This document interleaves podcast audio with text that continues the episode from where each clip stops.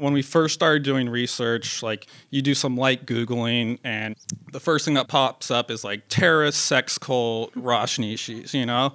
And you're like, I'm in. Yeah. That's Chapman Way and Mark Duplass talking about the new Netflix series Wild Wild Country. Welcome to Pure Nonfiction. I'm Raphaela Neihausen, the executive director of Stranger Than Fiction and the Doc NYC Festival. I'm filling in for Thom Powers while he's quote unquote working at the Miami Film Festival. Truthfully, I'm not sure that counts as work, but in any case, I'm glad he's there because it gave me the chance to host Wild Wild Country's preview in New York. The six part series looks at a mostly forgotten conflict from the 1980s when the Indian guru Bhagwan Rajneesh and his followers created their own city, Rajneeshpuram, near Antelope, Oregon, and wound up clashing with locals. Everybody felt they were there at the beginning of the great experiment, like we were the chosen people. I'm here in one of the largest ranches in the Northwest. Today, it's Rajneeshpuram because a prominent Indian guru and his followers bought it. Our vision was to create a community based on compassion and sharing. Bhagwan's agenda was simply to raise the consciousness of humanity. That was his goal. America was land of promise. It was my conviction we will have no problems. I don't think America has a place for these people. Everyone in Antelope mistrusts Rajneesh. I want that guru and his evil influence out of my city. They're run by satanic power. There is talk of vigilantes who may seek revenge on the Rajneeshis. A bomb went off in the middle of the community. More than 60 followers evacuated. It was a catastrophe. Mostly unjust, terrified. If I didn't take measures to protect our community, no one else would do it. We call upon the governor to disarm this cult's army now. If the government does decide to get you, they're going to get you. The filmmakers are Chapman Way, who's 31 years old, and his brother McLean, who's four years younger. They tapped into an extraordinary archive documenting 300 hours of the Rajneesh followers, called the Sannyasins. This community dressed uniformly in all red. They were known for practicing free love, and that gave them a reputation as a sex cult. That didn't sit well with their neighbors in the tiny town of Antelope, as captured in a TV news piece at the time. There was a lot of talk as folks here in Antelope watched their new neighbors arrive. Then curiosity turned to concern when an ad appeared in a national magazine. Search the nooks and corners of your sexuality, a suggestion that makes townspeople nervous. This is the downfall of our civilization, the free love and this sort of thing that I disapprove of. We watch as the tensions escalate to the point where both sides are arming themselves. The sannyasins would ultimately be accused of poisoning, wiretapping, and immigration fraud on a mass scale. Legal authorities targeted Rajneesh's personal secretary, a charismatic and willful Indian woman named Ma Anand Sheela. Federal prosecutors in this country have asked the West German government to extradite Ma Anand Sheela to the United States. Sheela, a former secretary of the Bhagwan Rajneesh, faces charges of fraud and attempted murder in Oregon. Now, more than 35 years after these events, Chapman and McLean get key subjects on all sides to speak candidly, including a mesmerizing interview with Sheela. So the world has assassinated me and my character so often. I have nothing to lose. What have I to lose? Getting Wild Wild Country made took years. The Way brothers had previously made only one other feature documentary, also set in Oregon.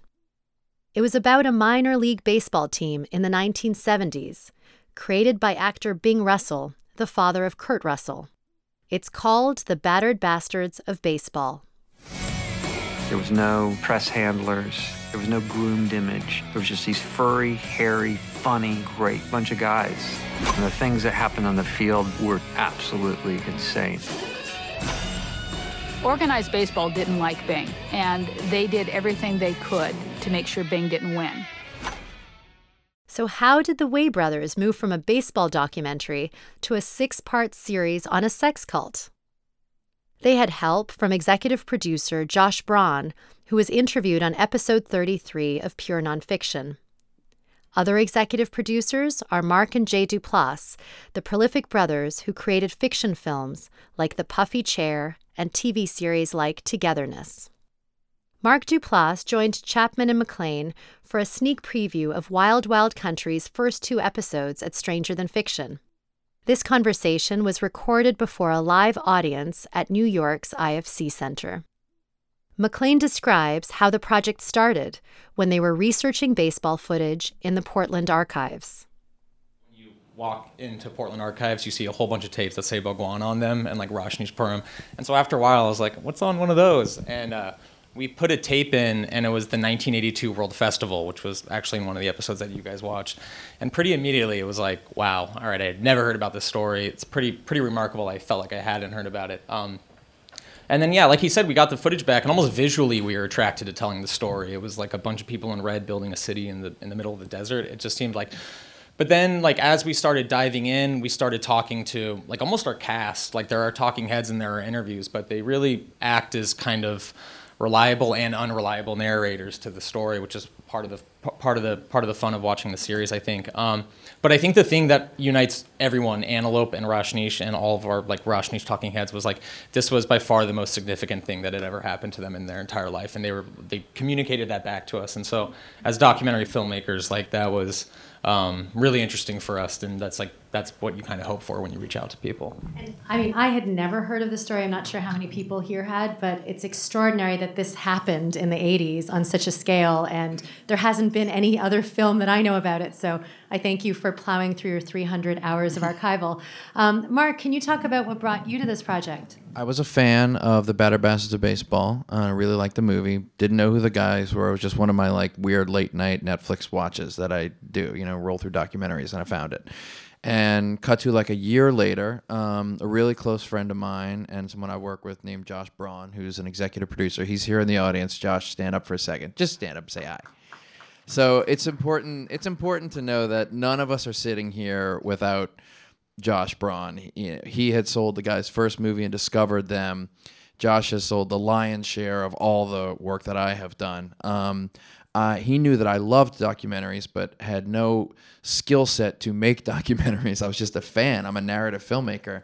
Um, and he got in touch with the guys, and they were talking about you know, how we're going to take this thing out and how we're going to sell it. And this was a little bit before like the boon of documentaries and and how true crime was having this wave that it was having. It was not quite as like sellable, you know, and and these guys were just dogged. Like we are going to tell this story, um, and and Josh put us all together, um, and it was this f- funny joke at first of like the Duplass brothers and the Way brothers, and Josh works with his twin brother Dan, a submarine. So is this is this brothers mojo project. Um, and um, and so that's kind of how I, I came into it, and I had this good relationship with Netflix, and um, and they were you know kind enough to not only come aboard to distribute this, but to really specifically um, let us make this exactly the way uh, that the guys wanted to make it in particular, which was you know, we could have hammed out on some of the true crime stuff, but there's an elegant cultural context to this thing that's a bigger story than just,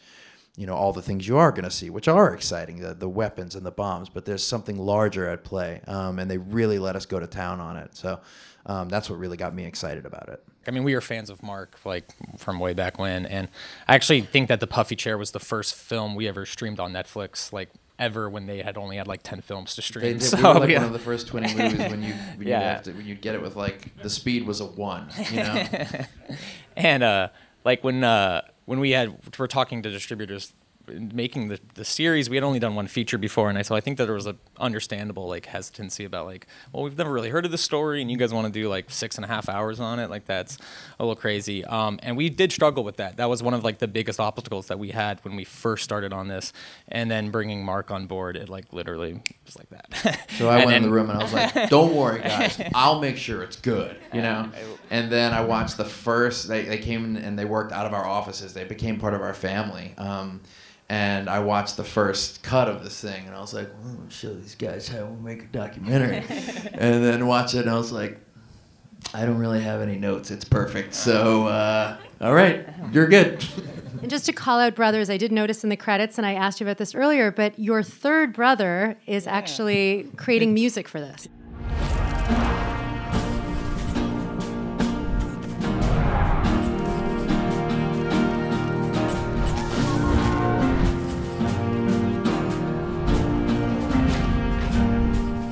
Yeah, our older brother Brocker is an incredible composer. He's kind of one of our secret weapons, um, and uh, really did a phenomenal job. And then uh, my wife was the incredible producer, who wouldn't have been possible without either Julie. So it's uh, it's a, a family project that kind of the, the four of us dove into. So one of the things I really love about it is how nuanced all the characters are, and it's not very clear like who the good guys and the bad guys are, or you think you know, and then it changes very quickly. I was wondering, like, how did this process go for you? Did you start out thinking things were one way, and as you kind of dug deeper into the people's stories and the archives, like, did your own minds shift along the way? Yeah, it was kind of multi-layered. I think when we first started doing research, like you do some light googling, and the first thing that's up is like terrorist, sex cult, Rajneeshis, you know, and you're like, You're "Whoa." like, "I'm in." Yeah. you're like that sounds really intense and kind of crazy. And as soon as we started getting to know the characters and sannyasins and ex-sannyasins, um, we kind of came across these really thoughtful, intelligent people who had had a lot of success in their previous life, weren't fulfilled for whatever reasons, and kind of joined this spiritual movement. Um, so that was kind of an eye-opening experience. I'm someone who identifies as like very independent. I'm I'm not very spiritual or religious, so there was kind of a knee-jerk reaction on my part to dismiss them up front, but then getting to know them and what they wanted to achieve, what their goals were, what their ideals were. Um, I feel like I learned a lot personally, kind of in that experience. Um, and then the second thing was kind of like the ranchers. I mean, this is uh, kind of Trump town out there in, in Eastern Oregon. I think most people think of Oregon, they think of Portland and being a, a very liberal state, but Eastern Oregon's an entirely different um, kind of place out there. And so that was also kind of tricky to go out there and how am I going to connect with these people and you know what what what what could they maybe add to this story and that was also another eye-opening experience where people out there had a lot of different politics. Some of them were Bernie supporters, some of them were libertarians. Um, they all came from different walks of life and had their own issues with the Rajneesh movement that were kind of all different. So I mean, because the first two episodes are definitely it's Antelope and Rajneesh, but I gotta say, like as you kind of work your way through the series, the story just kind of gets bigger and bigger up to like the county level, and then eventually like the federal government gets involved, and it kind of. But definitely these two episodes, it's like kind of just two groups right now, and then even on the back end, you see the Rajneeshis start to kind of go in, in different directions themselves. But like as we got to talk to like sannyasins, we would hear about these ranchers and antelope as just like very one-dimensional characters that are bigots and, and racists out there and and they never tolerated us from day one because we wore we dressed head to toe in red and wore a mala around our neck and and and then we would go into antelope and talk to people and we kind of found out like well they are human beings too. Obviously they have a lot of different fears and i mean at a certain point it's like rajneeshis were walking down antelope with semi-automatic weapons. I mean and today i could imagine that those aren't welcome neighbors. Um, but then they would talk about the sannyasins and they would be like oh they're, they're brainwashed. They're in a cult you know? And it's like well that also wasn't quite our experience of them. Um, eventually i think we just kind of worked our way through the story trying to withhold judgment like from both sides. Uh, that was kind of what ended up like really attracting us to the story, and I think it was intentional how we've kind of built this six-part series.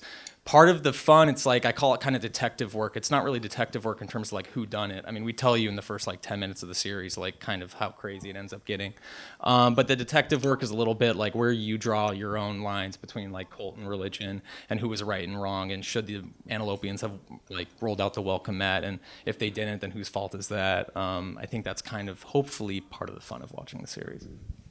And at, at the end, will you write an essay about what you really think happened and who's? Well, it's interesting. I, I have to say, it's like um, I guess if like the if I, I kind of ended up with almost more questions th- at the end of this process than at the beginning. And if that's like a failure as a documentary filmmaker, then we probably failed. But um, I think that we, we, we are interested in trying to really like capture this element that the truth is probably a spectrum and it like lands on, somewhere on there. also, it wasn't some like morally righteous thing, like we're going to be super objective and show both sides. Um, it was really about capturing the journeys of our characters, regardless of, of how we feel. Um, and we do that with editing or score or how we're showing their perspective. It's not us feeling like we're good guys by showing both sides. I think there's just a magic in being able to drop into these characters' lives and watch the narrative unfold from their own perspectives. Um, And what was it like getting people to speak on camera all these years later? So the Sheela interviews, I mean, she's just a fascinating, fascinating woman. But even the attorney or the mayor, like you really get people sitting down and remembering back to 1980, whatever, 82. And like, were all these people willing from the very first ask, or were any of them Yeah, I reluctant? think, uh, And- people on both sides were incre- incredibly reluctant to kind of talk. I think uh, for the people in Antelope, it was like an incredibly traumatizing four years that they went through, um, and they weren't really much interested in kind of rehashing it. Um, and then from the Sannyasin side, I think they feel like they've gotten burned a lot by the media and and um, how they were portrayed in the media. And so for us to say, hey, we're not here to judge you for your ideals or beliefs or what happened. Um, we want you for the first time to walk us through what led to this mass poisoning of 750 people and let's peel apart the Spoiler cultural alert! Spoiler alert! But be surprised on Friday. the, uh, the, the, the cultural layers and the political layers, and you tell us from your perspective uh, how this unfolded. Um, and I think once they heard that, they were they felt like they'd never really gotten a chance to do that. And I think that um, as soon as they started opening up, it kind of just came pouring out of them. And um, as the series goes, it gets more and more emotionally intense as they kind of walk through what happened. What Chapman means by emotionally intense is evoked by this interview with a Rajneesh follower, who today is a gray haired senior. About this time, when one was called into Sheela's room in Jesus Grove, a list was being made of enemies of the commune. People were talking about killing other people. Sheela considered Mr. Turner a real enemy of the commune. Mr. Turner had the last say when it came to whether or not Bhagwan could stay in America. When there was talk of shooting people, Sheela had said, Shanti B will do it, she's a good shot. It was just put out there that, okay, I'm the good shot, I'll do that. Mark Duplass describes what it meant to get those interviews. I think when we first started talking about it, we were nervous about what you were going to be able to get because what we had when we sold this thing was um, a lot of really great archival footage. You know, you saw three, 300 hours of all that stuff shot on the ranch in the 80s, but we didn't have any of that uh, current stuff. So we had kind of taken a, a bit of a risk, you know, and it was a big testament to the guys who kind of very slowly and very gently listened and gained trust and would get a couple of interviews and then they'd fly back and get a couple more and you know and, and they really it was a long process of eventually getting everybody to come around and tell that story and not everybody can do that How long was the film in the making? Um, or the series, From rather? about the first time we started researching it to when we rele- when we premiered it, it was about four years. It was about a at least a year of just research. I mean, there's been a ton of books and articles written on it, and so it was a year of doing research, reaching out to characters. Um, and then it was about a year of production. We kind of filmed all over, all over in, in several countries, and then it took us about a year and a half to, to do the editing. Okay, so I have to ask I work with my husband all the time. So, what's it like to work with your brother, and what's it like to work with your brother? Like, how, how do the family dynamics play out in the edit room? Mark's a published uh, expert on this issue now. Mark's yeah, got a book. it's it's a hard question to answer. Like um, my brother and I have been trying to answer that. We just wrote a 350 page book about it, and we still haven't figured it out. It's awesome. Um, What's it called? Um, I, I really I can't say that because then it looks like I was trying to promote it. It's called Like Brothers. It is extremely rewarding because um, you know no one is going to know you like your your your sibling or your spouse will and um, you know I also work with my wife and and so I at the end of the day, for me, um, I, I really like laying my head on the, on a pillow next to someone who understands everything. I think if I were married to um, like a surgeon or a middle school teacher or a social worker, my filmic problems would feel really small, and I wouldn't be able to complain and get all the sympathy that I get. So I like being able to share that. Um, but you know, it's it's it's really complex. But I, you know, part of the fun, just quite honestly, in working with these guys who are like you know about ten years younger than I am, is like feeling the energy of when Jay and I were trying to figure out if we had anything to offer creatively, trying to climb the mountain of telling stories in an industry with there's so many stories out there and and um and and you have that person to cling to you know um that is it's just pivotal in my you know experience um and so it's it's it's fun being around that energy for sure Yeah, definitely. I think the thing that I've heard Mark say, which is totally true, is like there's so much work to do when you're making like feature films or docs or doc series independently that it's like, yeah, there's moments where we kind of mm, like if we do have a disagreement, we have a disagreement over something, but then it's there's so much work to get done that it's almost like we both just tag team and kind of just like try and get a lot of things done and try and make this thing like in our lifetime. Um, there's a lot of work to, to Yeah, kind of be done. of- they said they worked an hour, but like they worked weekends in our office. I, I like I'm at the phase where I like I bring my daughters to the office on the weekend to like because they like to play around and eat all the candy. And every time I went on the weekends, one of them was there working on this. for like, "Get out of my and a half house, straight." please. Yeah. Will you like- leave? I was like, hey, it's it's those guys that smell weird. Hey. Chapman had this to add. Yeah, just I think uh, when you work, He with hates his brother. He doesn't want to talk.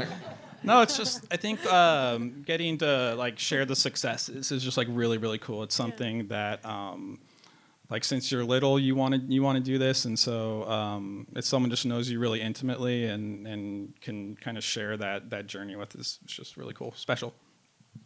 Out of 300 hours of footage, you've kind of culled it to its essence in these six episodes.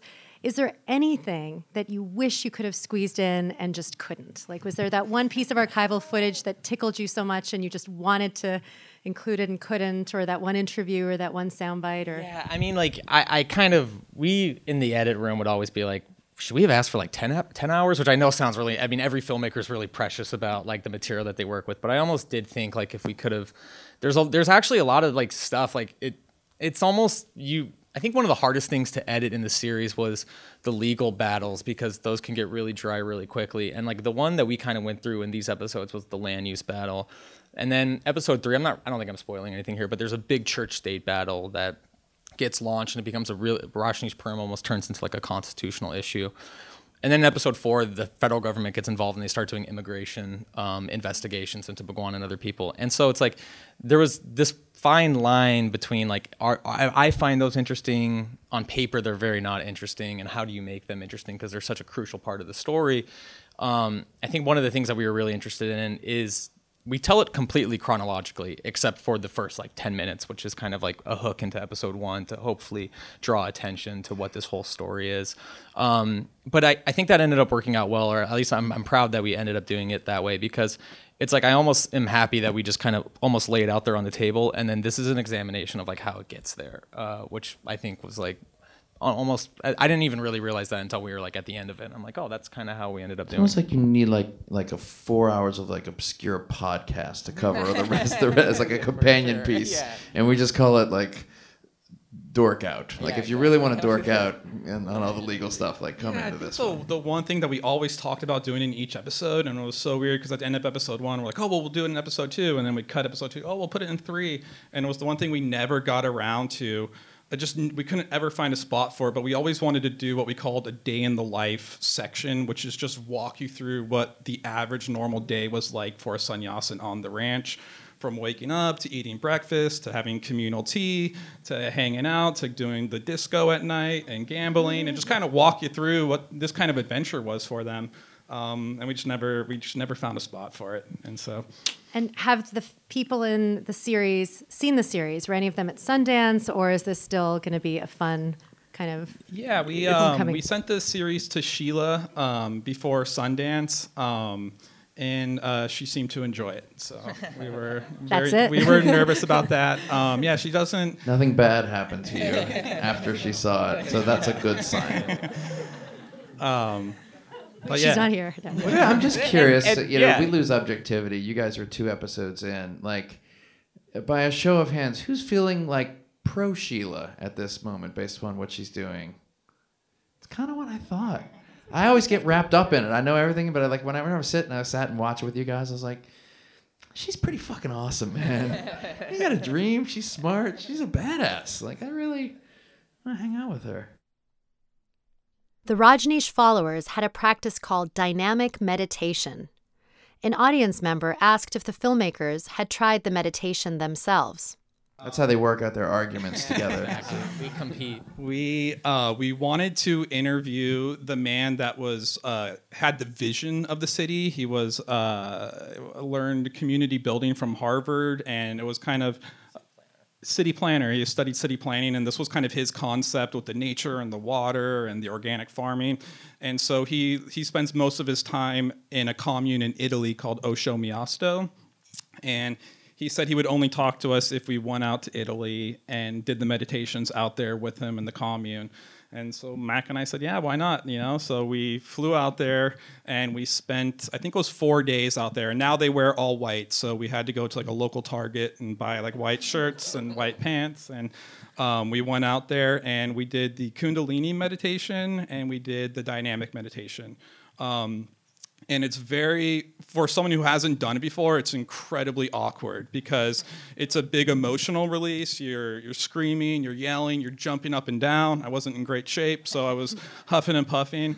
And you're my personal experience was i was like this is kind of silly. This is where i feel really silly. Are people looking at me and then about a half hour after doing the meditation, I felt very calm and very relaxed, and I was kind of enjoying myself. And I thought, oh, maybe there's something to this, you know. And so um, it was definitely an interesting experience getting to spend those four days uh, kind of with the community and getting to talk to a lot about them, about what drew them to Osho and, and Bhagwan and and and all all that stuff. I mean, it's something that the guys uh, educated me on is that it is strange that no one in the state seems to know this story. I even like, I'm very close with my parents who are you know in their 70s, my in-laws, I, and I check with people and they're like, I kind of heard a little something about it, but people seem to have missed this story. But but Osho um, and all across Europe is like it's like a phenomenon. Like it's so if you kind of talk to friends you have uh, across the pond, you will kind of probably get a different perspective on it. Oh yeah, yeah, I know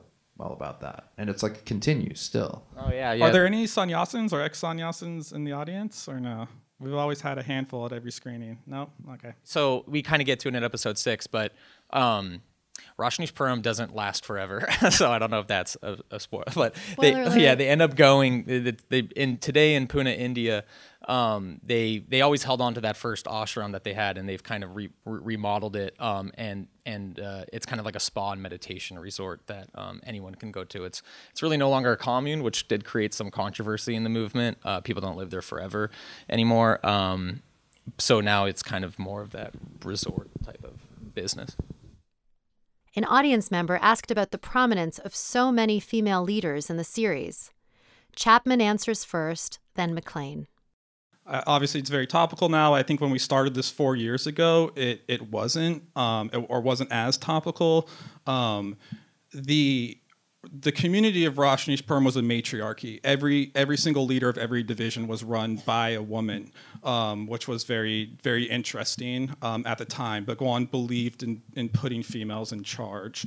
Um, getting to know these women incredibly strong, incredibly thoughtful, incredibly intelligent, and also very in tune with themselves emotionally. So, from a doc filmmaking standpoint, it was like you couldn't ask for better subjects because they were uh, very thoughtful and um, very provocative intellectually. Um, they a lot of the things that they say in later episodes maybe don't align with some of the the female movement stuff that's happening right now and all of them had wildly different ideas um, and opinions on what was unfolding um, and so my viewpoint was my takeaway was from that all these women really had their own sense of identity and understanding of, of what happened and that you couldn't just all group them together as uh, kind of one thought bubble Yeah, and obviously Sheela is I would call her definitely like our main character, talking head. Um,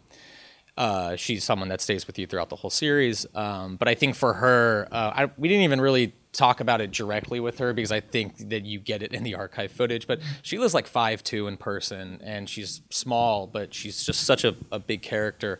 Um, and I think that in 1981 in Oregon, like this like Indian woman, small but like feisty and ferocious, just like totally rocked that state of Oregon for like five years. And I don't think a lot of these like older white male politicians really like knew how to handle her or how to deal with that at all.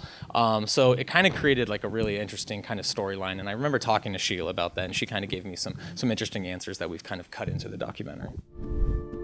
If you don't find the little loopholes in the law, it is your loss. We started buying the properties in Antelope to secure our existence as a city. And we took over. I think we visited Sheela over three different times in Switzerland. Um, the first two were kind of just research trips and kind of to get to know you. Um, I think any kind of filmmaker subject relationship takes time to get to know that person. Um, we kind of went in terrified because we only knew the archive footage and kind of what and what happens later. Um, but uh, she was incredibly charming and welcoming, and she has like a ferocious wit. And she, the more we got to know her, the more um, kind of comfortable we both felt. And so the final of filming was we spent five days filming her and uh, we did about four hours a day, and so we ended up with about 20 hours of interview um, by the time we were finished. you could pretty much just watch uncut. it's kind of amazing. Chapman explains what happened to Rajneeshpuram after the followers finally left. For those that don't know, um, when they pack up and leave to India, um, Dennis Washington, who is oil to make his money in oil, Like yeah, steel tr- like trains and trains, uh, buys the whole property, and then he kind of gifts the whole thing to Young Life, which is a Christian youth organization. It's one of the most popular uh, destinations for Christian youth in the summer to go and visit. Um, and so they basically run a Jesus camp out of there now, um, which is very ironic, I know. Um, and we have some footage of it, so yeah, it's it's, it's in there. But it's not a cult. yeah, I mean it's funny. It's like yeah, exactly. There's still a ton of sex. It just happens in the woods and no one knows about it, so Exactly, it's fine. And they feel guilty. Yeah, exactly. Anyways, you are one of the first audiences to see this. It drops on Netflix on Friday. Hope you'll all check it out and tell your friends. Please help me thank the Ways brothers, Mark. Thank you guys so much for coming. Thanks again to Chapman Way, Maclain Way, and Mark Duplass for joining me at the IFC Center. You can watch Wild Wild Country and The Battered Bastards of Baseball streaming on Netflix. Thanks to our team series producer Sarah Moto, sound mixer Tom Micah, and web designer Cross Strategy. Big thanks to Jeff Fedderson for lending us that emergency mic. Our theme music is composed by Andre Williams, and I'm the executive producer, Raphaela Neihausen. Pure Nonfiction is distributed by the TIFF Podcast Network. You can read our show notes, learn about live events, and sign up for our newsletter at purenonfiction.net.